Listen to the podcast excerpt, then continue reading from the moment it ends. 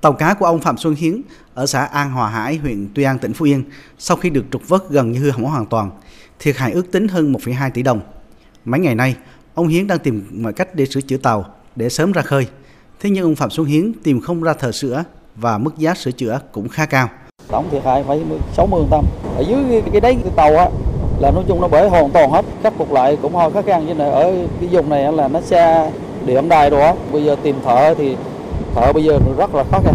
Nói chung là cái thiệt hại cây giá vừa rồi là nhiều bà con vậy á. Cán bộ xã, cán bộ huyện rồi cũng có tới nhà ờ, hỏi thăm động viên rồi tinh thần để làm lại rồi khắc phục lại rồi.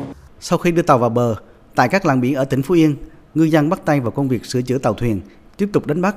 Trở ngại lớn nhất lúc này là ngoài chi phí sửa chữa khá lớn, thì việc tìm thợ sửa chữa cũng gặp nhiều khó khăn. Ông Trần Thanh Niên ở xã An Phú, thành phố Tuy Hòa, tỉnh Phú Yên cho biết giờ cũng mong có thờ sửa chuồng nữa. Giờ cũng có tiền để đi dây mượn đóng chuồng lại. Mong muốn các à, mạnh thường quân nhà nước hỗ trợ cho dân qua cơn khổ đi. Trong đợt mưa gió bất thường vừa qua tại tỉnh Phú Yên, thì huyện Tuy An là địa phương bị thiệt hại nặng nề nhất về người và tài sản. Tỉnh Phú Yên cử lực lượng bộ đội biên phòng hỗ trợ tìm kiếm nạn nhân còn mất tích, đồng thời chỉ đạo các lực lượng quân sự, biên phòng, công an và dân quân tiếp tục hỗ trợ người dân trục vớt và dọn dẹp các tàu thuyền bị hư hỏng.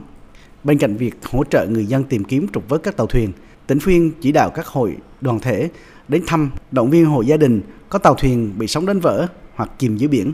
Ông Huỳnh Văn Khoa, Chủ tịch Ủy ban Nhân dân huyện Tuy An, tỉnh Phú Yên cho biết. Ừ, Cái khó khăn hiện nay là đối với 36 chiếc tàu thuyền đã hư và bị sóng đánh vỡ và bị chìm thì hiện giờ là đã trục vớt lên là 24 chiếc, còn lại 12 chiếc thì hiện nay là do thời tiết nó đang gặp đợt sóng lớn, cho nên bà con tạm dừng cái việc trục vớt và chờ cho đến biển êm rồi